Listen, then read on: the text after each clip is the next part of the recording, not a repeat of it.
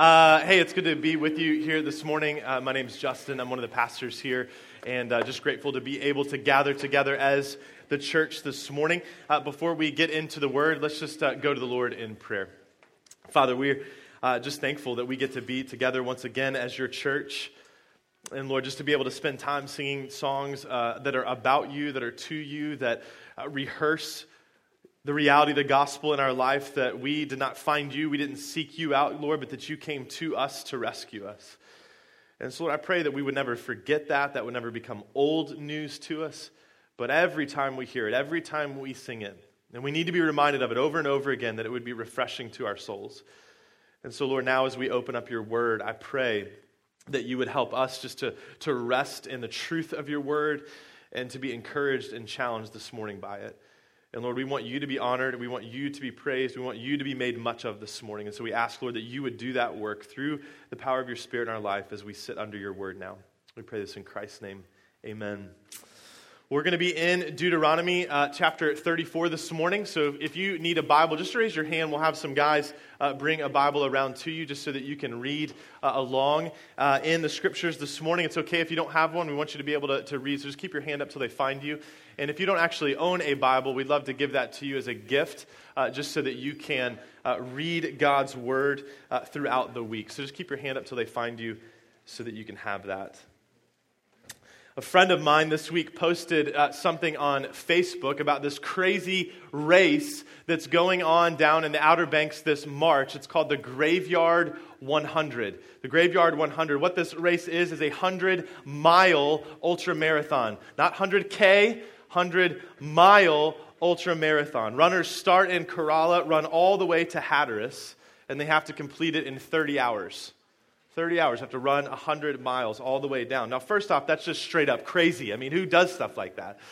My family and I this summer were down in the Outer Banks. We went all the way down to Hatteras. And I remember pulling up. If you've been to Outer Banks before, you kind of cross over, you make that right turn, and you're like, we're here in Nag's Head. And then you got to go all the way to Hatteras. And it felt like forever. And we were in a car, not running. I can't imagine what it would be like to start even further north and run all the way down the length of the Outer Banks. I was reading the notes from a participant in uh, this race who ran this race last year. He's going to do it again this year. And he was just sharing some different things things he'd learned, things that had worked, things that hadn't worked. He talked about hydration and exercise and even the kind of clothing that he wore and sun protection as he's out in the elements for that long. But the thing that struck me most about what he said was, uh, was the mental aspect of the race. He noted that he had come up with mental tricks to keep pressing on. As he's running this race, he would focus on some kind of landmark, something he could see up ahead, and just try to run to that. Sometimes he said there wasn't really any landmarks around, so he tried to find a piece of trash, anything he could look forward to to say, I'm going to run to that. I'm going to run to that. He said at some points in the most desolate parts of this race, and there's some desolate places along that route, he, he, there was nothing to look at. It was just sand dune after sand dune after sand dune. And so he would literally just put his head down and keep moving forward, trying to get further along in this race. I can imagine at different points on a hundred mile journey, as you're striving to finish the race, the thought crosses your mind, maybe at some point in the middle of that, trying to remember why you started it in the first place. Why did I decide to do this?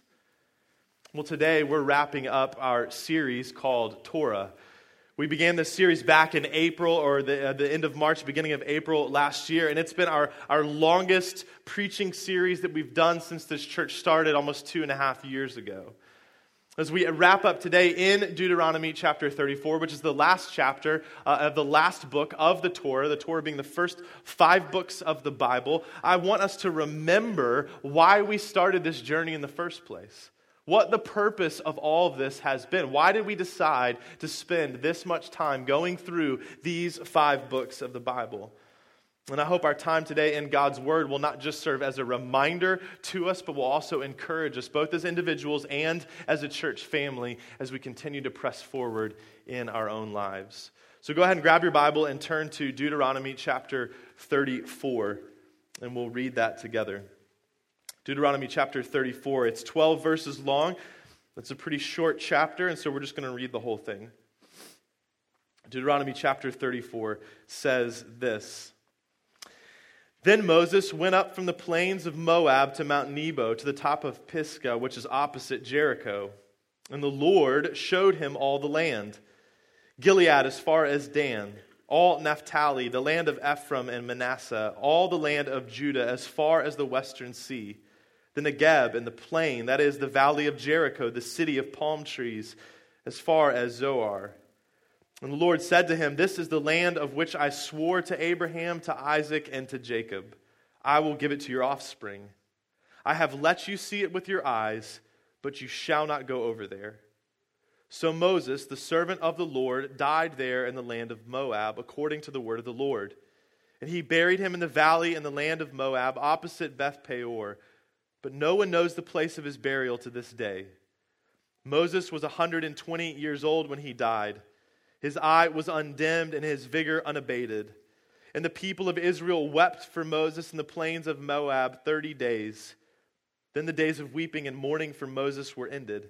And Joshua, the son of Nun, was full of the spirit of wisdom, for Moses had laid his hands on him. So the people of Israel obeyed him and did as the Lord had commanded Moses. And there has not arisen a prophet since in Israel like Moses, whom the Lord knew face to face None like him for all the signs and wonders that the Lord sent him to do in the land of Egypt, to Pharaoh and to all his servants and to all his land, and from all the mighty power and all the great deeds of terror that Moses did in the sight of all Israel. Most of Deuteronomy has been from the perspective of Moses. Moses, in the book of Deuteronomy, is essentially preaching a bunch of sermons to the people of Israel as they get ready to go into this promised land, reminding them that it's for their joy, it's for their good to live under the lordship of God. That, that God is good, that He is a good God, a good king, and that they should follow Him and be obedient to what He's called them to do. Moses has been the primary speaker in this, but in this text, in Deuteronomy chapter 34, we find Moses is not the speaker. A narrator is the speaker. And what he's narrating for us is the death of Moses. Chapter 34 is essentially an epilogue on the book of Deuteronomy and the Torah. The age of Moses is coming to an end. In verses 3, I mean, excuse me, 1 through 4, we see that Moses is heading up to Mount Nebo. He knows that he is going up, but that he will not be coming back down. In Deuteronomy chapter 32, God told Moses that this would be the place and the time that Moses would die. And so when it was time to go up, Moses knew this was it. This is my time to die. Now, Mount Nebo gives Moses an uninhibited view of the land that God had promised to give his people. It, it, sits on one side of the Jordan River, on the east side of the Jordan River, and looks over uh, the Jordan River into this promised land. And there's the city of Jericho, which is sitting right there on the edge. This is the place the people are going to go into the promised land. And so, from this view, from Mount Nebo, he has an uninhibited view of the promised land. Verse 1 says that the Lord showed Moses all of the land. Now, I grew up in this area. I grew up in the D.C. area and uh, kind of Herndon, Chantilly area. And so, a lot of times when we had relatives come to town, what do you do when your relatives come to town? You take them down to D.C. Uh, that got kind of old for me because it's right down the street for me, but my family from out of town always wanted to go down there, see the museums and the, the White House and the Capitol and all those different things. When I was a kid, uh, we would go up in the Washington Monument. It's probably been since I was a kid that I've done that, but we, we would go up into the Washington Monument. I can remember going up in this huge structure that has four sides that you can look out of. And as you look out this window, you have an uninhibited view. There's not a lot of skyscrapers in DC. They're not allowed to be there. And so you can see really far from the top of the Washington Monument. You can see uh, all around the district. You can see into Maryland. You can see into Virginia just from this one place in the district. Now, the description of what Moses is able to see, though, is not just that he has really good eyesight. It's basically impossible for him to see everything that says that he can see when God shows him all the land. God is essentially giving Moses a supernatural view to see all the borders of the promised land. He wants to, he wants to show Moses all that he said he's promised to give his people. And so he allows Moses supernaturally to see clearly, more clearly than would normally be possible. He reminds Moses in the beginning of verse 4 This is the land of which I swore to Abraham, to Isaac, and to Jacob. This is the land that I said I would give to their offspring. What he's doing here is he's reminding Moses that he has been faithful, that he is faithful to his plans and to his people. That's a theme we've seen over and over and over again as we've walked through these first five books of the Bible. But as he is faithful to his plans and his people, he's also reminding Moses and showing Moses that he is faithful to his word. At the end of verse 4, he says to Moses, I have let you see it with your eyes, but you shall not go over there. God is reminding Moses, telling him once again, You are still receiving the discipline that I said you would receive because of your disobedience. Now, we looked at this back in Numbers chapter 27. We, we talked about what happened with Moses. We talked about the seriousness of shepherding and the fact that God holds his leaders to a higher standard. Moses acted out in anger towards Israel at that time, and in doing so, he disobeyed God's command to him. He disobeyed God's word. And, and Moses' discipline is severe, it, it is strong. He's been leading these people for so long, yet because of that act of disobedience, of disobeying God's word, God says the consequence for that in this life is that you, you are now not going to be able to go into the promised land. So, this point, is Moses is standing on the, the, the, mountain looking over into the promised land, I'm sure it would be a, a time of mixed emotions for him, a kind of a, a bittersweet time for him. He's getting to see and hear again from God that God will bring this people into the land. He's excited. He's full of faith for what that means for God's people. We've been journeying for so long. This promise was made so many hundred years before, and it's about to become reality. There's excitement with that. But at the same time, I'm sure there's a bit of sadness for Moses because he knows he doesn't get to enter into this place with these people that he's been leading, these people he's been interceding on behalf of for so long. Then we get to verses 5 and 6, and I love that verses 5 and 6 are pretty matter of fact. Moses dies. Moses dies. It says Moses dies in the land of Moab. He doesn't die in a homeland, he dies in a foreign land, just like Abraham.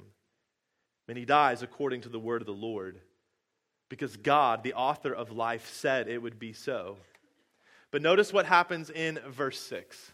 What happens in verse 6 is, is that, it's God who buries Moses in a secret burial place. God disciplines Moses. He has to die before going into the promised land because of his disobedience. But God, in this moment, shows tender care and respect for Moses, who's called his servant by taking care of his body personally and personally bearing him.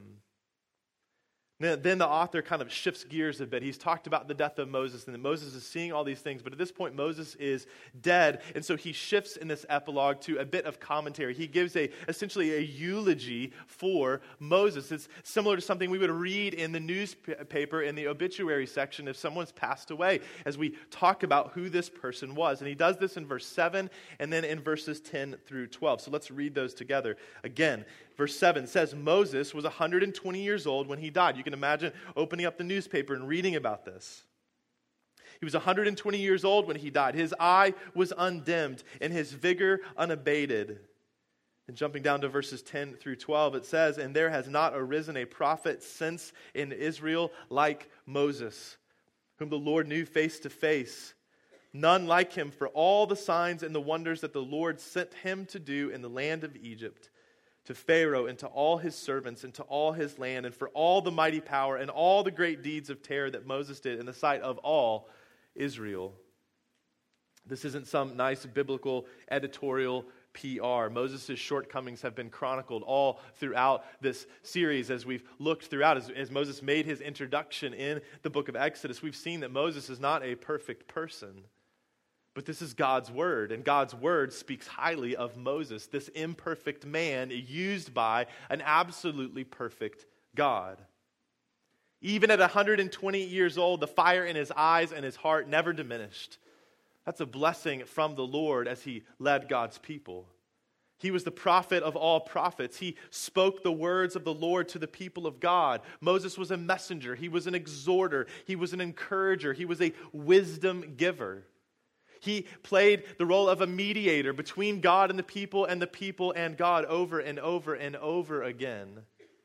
And notice what it says in verse 10. It doesn't say that he knew the Lord, that he knew Yahweh face to face, but that the Lord knew him face to face. Let us not forget that God sought Moses out. God sought him out to have a special relationship with him, unlike any other person. Moses didn't find God. Moses didn't figure God out. Moses didn't convince God to choose him to lead his people. He didn't submit his resume, his leadership credentials to say, I would be a good candidate for this. If we remember back to uh, Exodus chapter 3, Moses was trying to convince God that he wasn't the right person to do this. But God sought Moses out.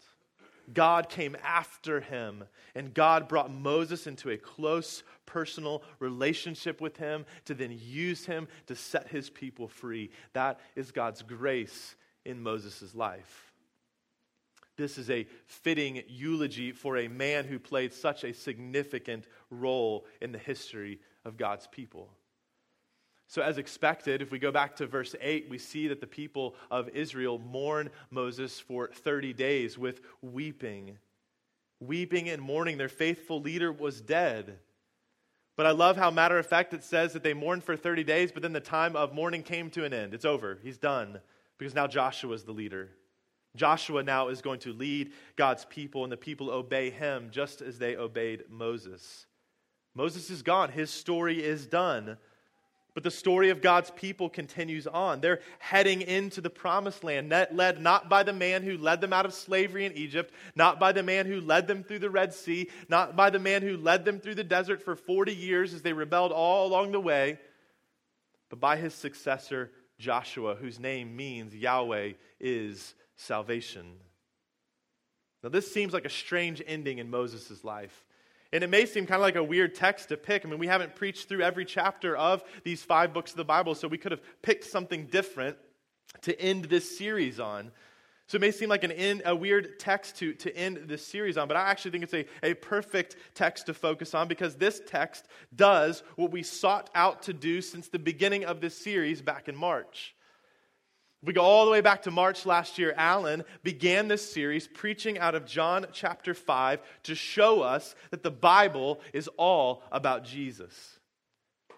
In John chapter 5, Jesus says two key things that I want to remind us of this morning. John chapter 5, verses 39 through 40, Jesus says this. He's speaking to Pharisees, people who would have known the, the Old Testament, who would have known these first, first five books of the Bible very, very well, perhaps even, probably even had them memorized. He says this to them He says, You search the scriptures because you think that in them you have eternal life. And it's they that bear witness about me, yet you refuse to come to me that you may have life. A few verses later, Jesus says this For if you believed Moses, you would believe me, for he wrote of me. But if you do not believe his writings, how will you believe my words? We could go to Luke 24 an interaction where the risen Jesus is meeting a group of disciples who are traveling on a road. And he says this to them. He says, or he gives a description of what he does with them. Luke 24, verse 27 says, And beginning with Moses, beginning with the Torah, these first five books of the Bible and all the prophets, Jesus interpreted to them in all the scriptures the things concerning himself. Sojourn, the reason we did this series, the reason we began this long journey that could really be even longer if we wanted it to be, is because we wanted to teach uh, all of us, we wanted to remind all of us, to help all of us see that all of Scripture is all about Jesus. It's not just so we understand these Old Testament stories that we maybe remember as a kid. We want to make sure that we understand that those stories, in light of all of Scripture, are about Jesus. And as we end the book of Deuteronomy and end this series, we see that even the last chapter of the Torah, the last chapter of Deuteronomy, shows us once again that it really is all about Jesus. Now, we just went through the text of Deuteronomy 34, and you may say, well, how? How is this epilogue recording the death of Moses all about Jesus? Well, I'm glad that you asked. Let me try and show you briefly and then tell you why this matters for you and for me right now. Moses is disciplined for his rebellion against God. He was not permitted to enter into the promised land. And we can look at that and think that that is harsh punishment to Moses. But we can't just read that and miss the whole context of what's going on because we have to see that in the midst of this discipline that God continues to show great grace to Moses. I mean, think about this. Moses is not allowed to go into the promised land. He's not allowed to physically cross over the Jordan River with God's people because of his sin, but he dies. What happens when he dies? He's welcomed into the very presence of holy God. That is infinitely better than spending the rest of his years in this promised land. That's God's grace to him. Now, how is that possible? How is it possible for Moses, who's being disciplined because of his sin, and be allowed to now stand in God's presence? It's only possible because of grace. See, Moses' sin must be dealt with. He, he cannot be eternally in God's presence if his sin still remains. God is holy, Moses is not. Just like you, just like me. But Romans chapter 3 tells us how this is possible. Listen to Paul's words. I, I want to read these six verses, and I just want you to hear what the Apostle Paul is saying. I'm going to point out a few things in this. The Apostle Paul writes this, Romans chapter 3, verses 21 through 26. He says, But now the righteousness of God has been manifested apart from the law. And then he says this although the law and the prophets bear witness to it.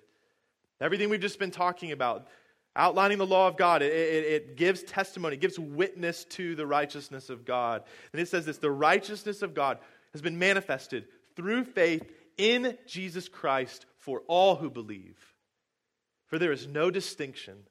For all have sinned and fall short of the glory of God, and all are justified by his grace as a gift through the redemption that is in Christ Jesus, whom God put forward as a propitiation, a, a satisfying sacrifice for our sin by his blood to be received by faith not by works, not by doing something, not by bringing our obedience to be received by faith. This was to show God's righteousness. And then check this out because in his divine forbearance, he had passed over former sins.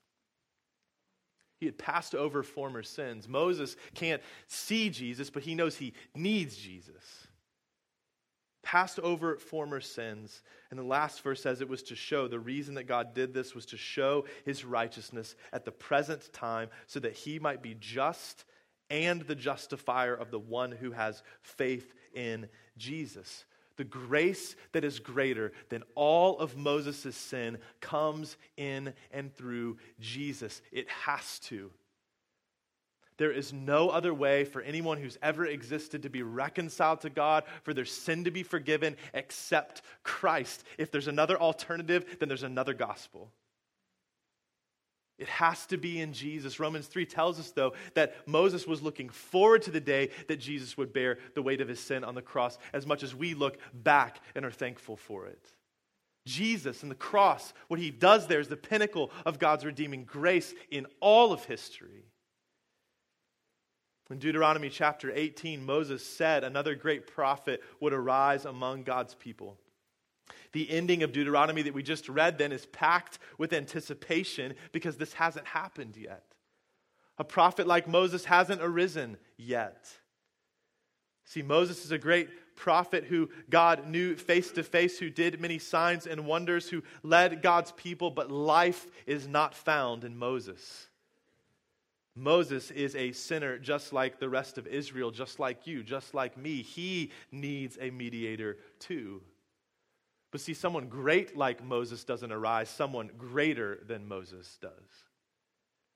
Hebrews chapter 1, verses 1 through 4 tell us it says, Long ago, at many times and in many ways, God spoke to our fathers by the prophets, but in these last days, he has spoken to us by his Son whom he appointed the heir of all things, through whom also he created the world. He is the radiance of the glory of God, the exact imprint of his nature, and he upholds the universe by the word of his power.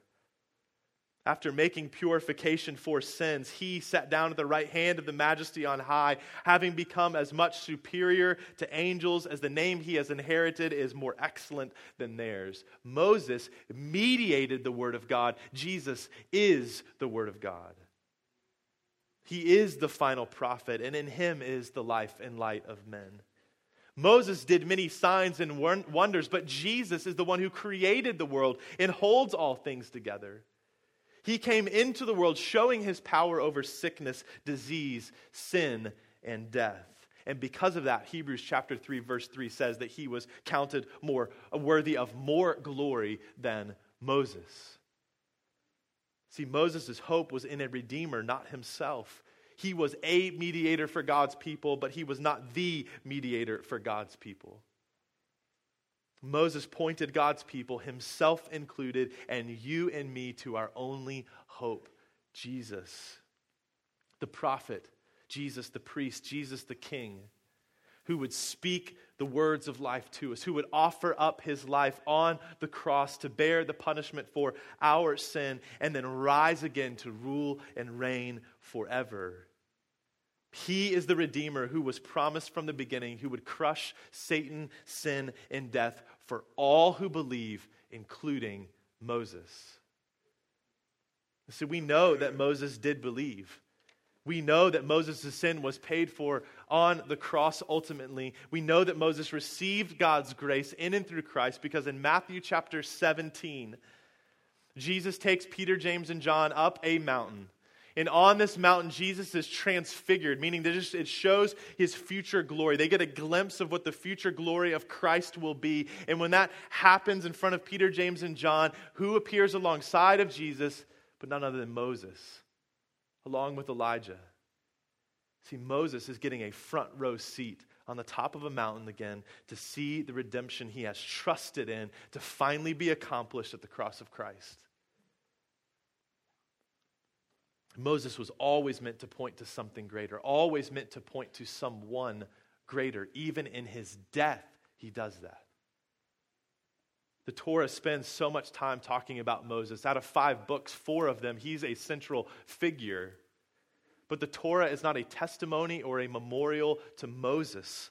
The Torah is a testimony of God's grace and if it's a testimony of God's grace, then it's a testimony about Jesus because God's grace is found in and through Christ alone. It really is all about Jesus. Now, why, why does this matter for you and for me? I just want to give two reasons as we wrap up our time here of why this matters for you and for me. The first is really practical and I hope helpful to you this morning when we understand that the Bible really is all about Jesus, it helps us to study the Bible correctly. When we really understand, we understand that the Bible really is all about Jesus, it helps us to study the Bible correctly. At Sojourn, we believe that the Bible, that the scriptures are God's word given to us. And in God's word, we learn about God. We learn about who He is, what He has done, and what He is doing. But we also learn about ourselves, not disconnected from God, but in relation to who God is. And one of the things that's very clear from the beginning of Scripture is that we have a problem. The totality of who we are, our minds, our hearts, and our bodies, are completely tainted by and affected by sin. But holy God, who is just in judging us for our rebellion and sin, that exists in our hearts and our lives provides a remedy to this problem. So the Bible is God's story of redeeming grace, of God working out his plan of redemption for people from every tribe, every language, and every nation. What this means for you when you read the Bible is that when we look at it, when you read it, when I read it, is that we have to look at it through the lens of God's redeeming grace that comes in and through Christ alone. It all goes together to point us to Jesus. If we just read it and we disconnect it, then we're missing the point of the scriptures. What we've done in this series, what I'm even trying to do now in Deuteronomy 34, is what we should all do as we read and study the word. I, have observed the text seeking to comprehend what's going on here. I'm interpreting the text in light of all of Scripture that we have access to. and then I'm seeking to apply it to your life and to my life. Listen, let me get real practical. If you need help studying the Bible in this way, I want to just I want to point you to two things. Two things. The first thing I want to point you to do, that you can do this week, is go on our website, go to our blog, and read a post that Ben Hyde made about a week ago. It's called Three Tips for Redemptive Bible Reading. That will serve you well if you want to understand how to read the Bible in this way, to see the story of grace. Go read that blog post. I think it'll help you. But the second thing I want to call you to, if you need help doing this, is to remember that your relationship with Jesus is not just this individual thing, that, that it's not just a you and Jesus thing. Now, Jesus saves you but then he brings you into a family, he brings you into a community. And so we exist to help one another. Ephesians 4 tells us that we help one another grow to maturity in Christ. So if you need help studying the word, then go to your community. Start with your community group leader and ask him to help you, ask her to help you. Ask people that you know well, that you see, man, they have a, a fervent relationship with the Lord they study their word. I want to I want to go and ask them, please, would you help me? Would you help me to be able to do this? There's nothing wrong with doing that. Lay down any pride you'd have that would keep you from doing that and humility to say, look, I need help. I need help with this. Look, some of us need to slow down when reading the Bible. We think that Bible reading is all about is all about how much, about the, the, the, quantity of our reading. Some of us need to slow down a little bit to see the story of grace played out. Some of us maybe need to speed up a little bit. We can get so slowed down reading over something that we forget about the big picture of what's going on. And some of us, some of us just need to open it up, period, and start. But let me say this to you if you open it up, and maybe you've never studied the Bible before, maybe you know that you need to study the Bible, you want to do that, but you've, you've just never done it before. Don't just open it up to random places every day. I, I know what that's like. You're saying, I should read my Bible today, and so you just flip. You're trusting the Spirit, right? You just flip and you pick something out. Mary anoints Jesus at Bethany. Cool story. And then you flip again, and now you're in, you know, Psalm 120. Deliver me, O Lord. And you're like, I just don't get it. This seems so boring and disconnect. That's because you're not reading it the right way. Man, open up to somewhere. Read through a book of the Bible. Read it in light of all the scriptures. Take what's preached on Sundays and put all those things together to see God's story of grace that's played out through all the Word. If you've never read the Bible before, if you've never studied something before, let me suggest that you start somewhere like the Gospel of John to hear about the life of Jesus. And again, if you need help with that, ask for help. But listen, no matter where you're at when it comes to studying the Bible in this way, the one thing that you and I cannot do as we open up God's Word is set Jesus aside when we're reading. Because if we remove the storyline of grace from the stories of the Bible, we reduce it to silly religious fables that have no real power and no real effect in your life. God's story of grace must be what we come back to over and over and over again. But, Sojourn, listen. And this is for anyone, whether you are, are, a mature follower of Jesus, whether you've just come to know Jesus for the first time, or you're even skeptical about who Jesus is. Listen to me. Life is not found in knowing the Bible. Life is not found in knowing about the Bible. Life is not even found in knowing that the Bible is about Jesus. Life is found in Jesus. It's found in Jesus, who the Bible speaks of. It's found in Jesus, who the Bible calls us to by faith to believe in and follow as Lord of all of our life. Don't mix those two things up. And that leads to our second point of application. When we understand the Bible really is all about Jesus, it compels us to see that all of our lives and legacies should be all about Jesus too. When we understand that the Bible really is all about Jesus, it compels us to see that all of our lives and legacy should be all about Jesus too. Amy and I were married uh, about 11 and a half years ago. And when we got married, we had a song sung in our wedding as a prelude to the service. We had a lot of music in our wedding. And so we wanted to begin by having a friend of ours get up and sing a solo before the whole ceremony began. She sang a song uh, that's called Jesus, Lover of My Soul. It's an old uh, passion song. So if you were like born in the 90s, you may not know that song because um, I think that's when it was written. But let me just read you some of the words. It says this It's all about you, Jesus. And all this is for you, for your glory and your fame. It's not about me, as if you should do things my way. You alone are God, and I surrender to your ways. We wanted this to be what was true of our marriage. Before we walked down the aisle, before we said, I do, before we made a covenant commitment to one another, we wanted this to be sung over and remind people that it wasn't about me, it wasn't about her, it's all about Jesus.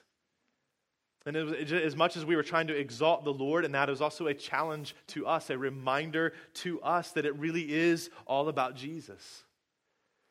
Now, sometimes after that, we would joke around and change the lyrics a little bit when someone was maybe being a little demanding. And instead of saying, It's all about you, Jesus, we would sing, It's all about me. But see, too often, I think the reality is, is that our altered version of that song is the true theme song of many days of many of our lives. It's all about me. It's all about me.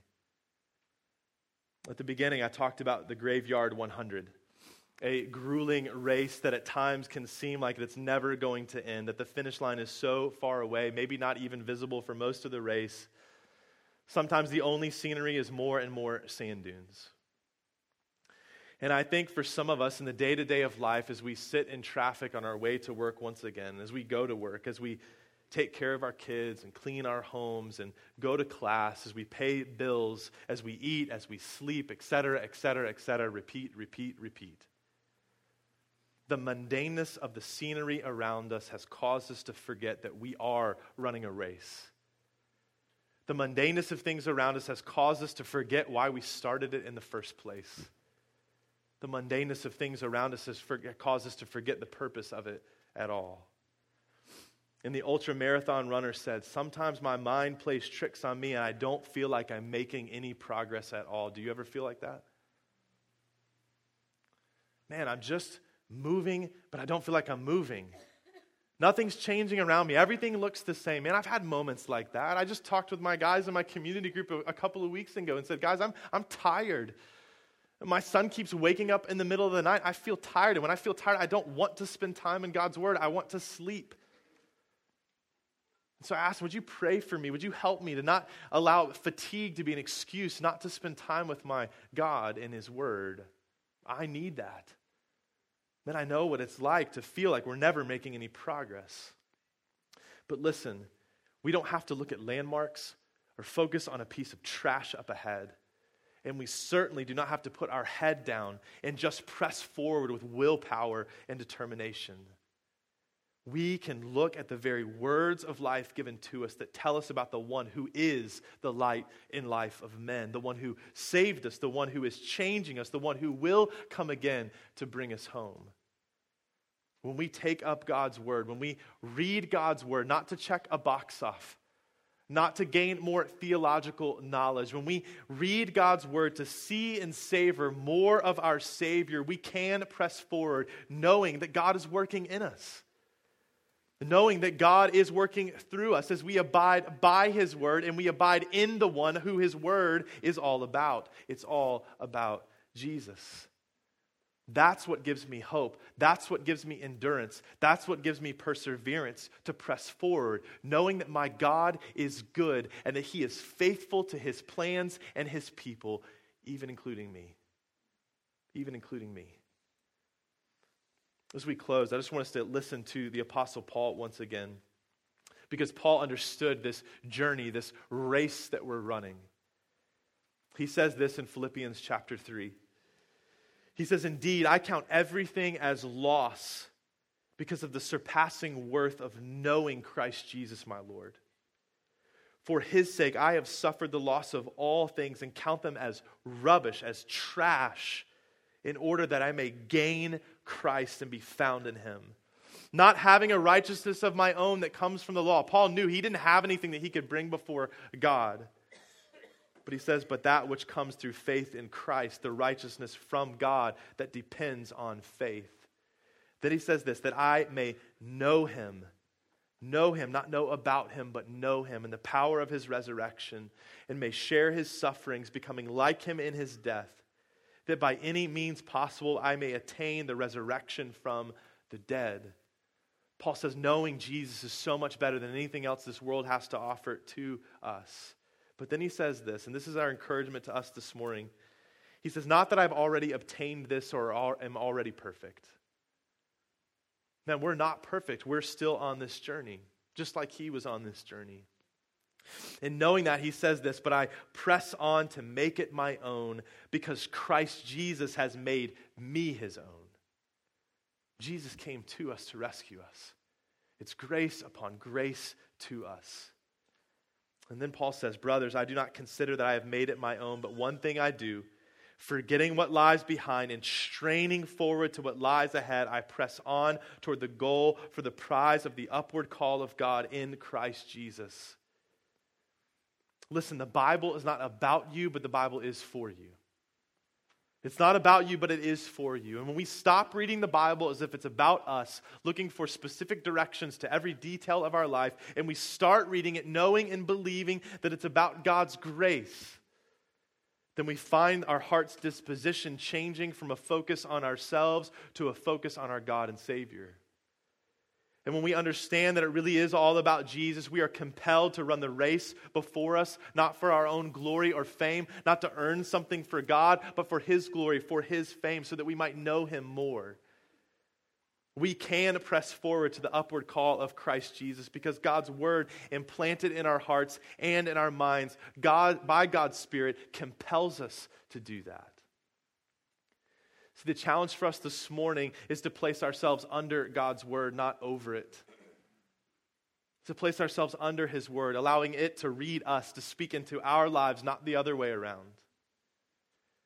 Hebrews chapter 4, verse 12 says, For the word of God is living and active, sharper than any two edged sword piercing to the division of soul and of spirit, of joints and of marrow, and discerning the thoughts and intentions of the heart. The Word of God is living and active because the Word of God is about Jesus and Jesus is alive. When we read God's Word, it makes plain to us our desperate and constant need for God's redeeming and transforming grace that comes in and through Christ alone. So, Sojourn, let's be people of the Word because in the Word, from beginning to end, we find the one who has the words of life and is speaking to you even now through His Word. All of us are on a spiritual journey, according to Matthew chapter 7. All of us are running a race. My question for you this morning is what is your destination? What is your goal? The world says to make it about you, but let me encourage you this morning to make it about Christ. I was reading Psalm 30 this past week, and I, I, enjoy reading through the Psalms over and over and over again because it's just there's a lot of emotion and talking about heart and up and down, just the, the reality of life. And so I read it through it over and over again. And so I was reading through Psalm 130 this week, and something jumped out to me that I hadn't really noticed before in verse 7. Psalm 130, verse 7 says, O Israel, O God's people, hope in the Lord. For with the Lord there is steadfast love, and with him is plentiful redemption plentiful redemption.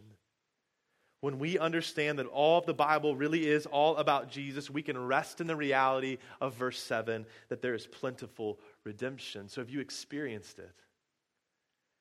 All of us have sin, just like Moses, but God's grace is greater than all our sin because Christ went to a cross to bear the punishment for that sin. And his shed blood is sufficient for you, no matter who you are, no matter what you've done. So, what is your life about right now? Be honest with yourself. What is your life about right now? If you know that you've been making your life about you instead of Jesus, then repent today and turn in faith to Christ for the first time or the thousandth time, because in Him there is plentiful redemption. Maybe you've never trusted in Christ before. Turn to him today in faith, believing he is who he says he is, and he's done what he said he came to do, because in him there's plentiful redemption.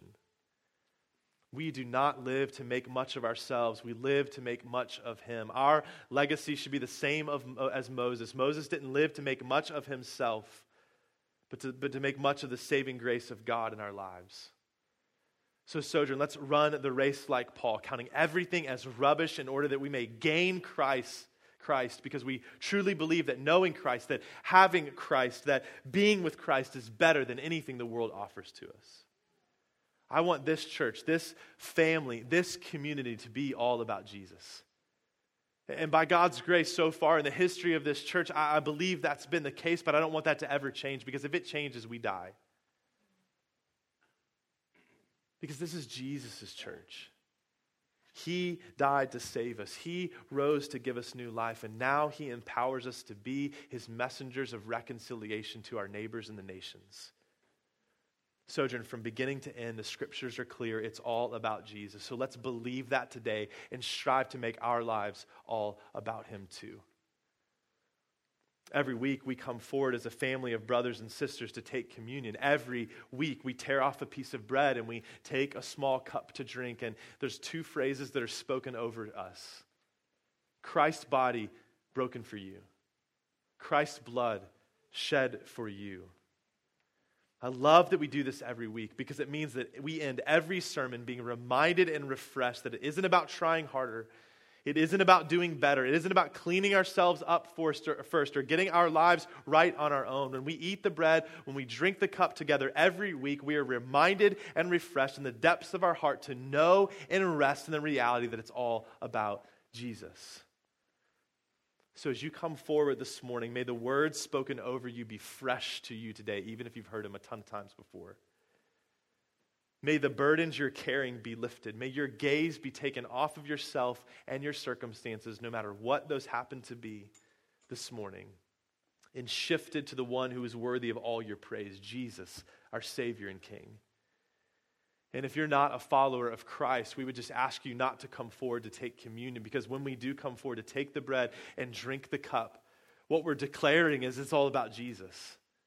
That we're desperate for Jesus, that grace is found in Him alone, that reconciliation and forgiveness before God is found in Jesus alone. And so, if you haven't experienced that yet, we don't want you to come forward to take these things. We want you to take Christ today that you would truly experience God's saving grace. So just hang out in your seat if you don't yet know Jesus and ask God to reveal himself to you. Ask God to save you today.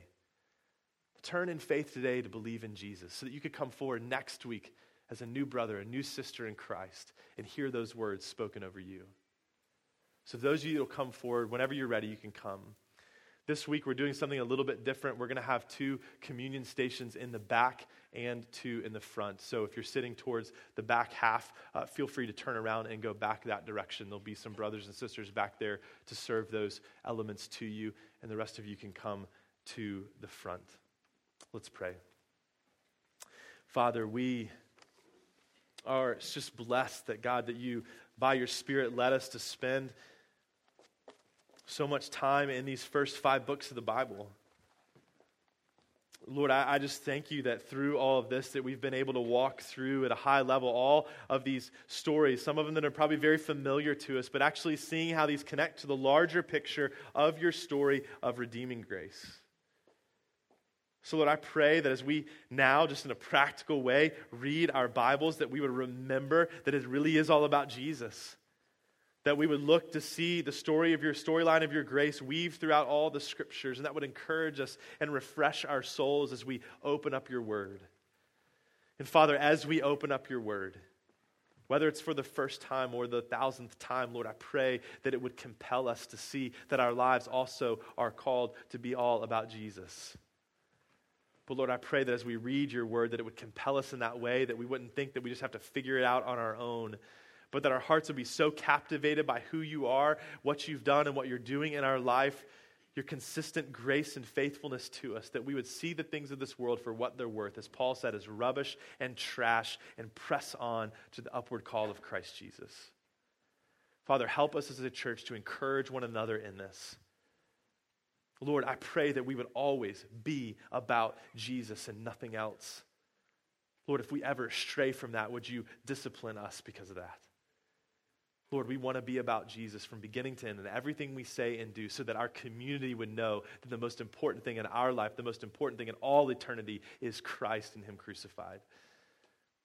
Lord, we thank you for your saving grace in our life. Now let us go, living in the reality of that out to this community so that others might experience it too.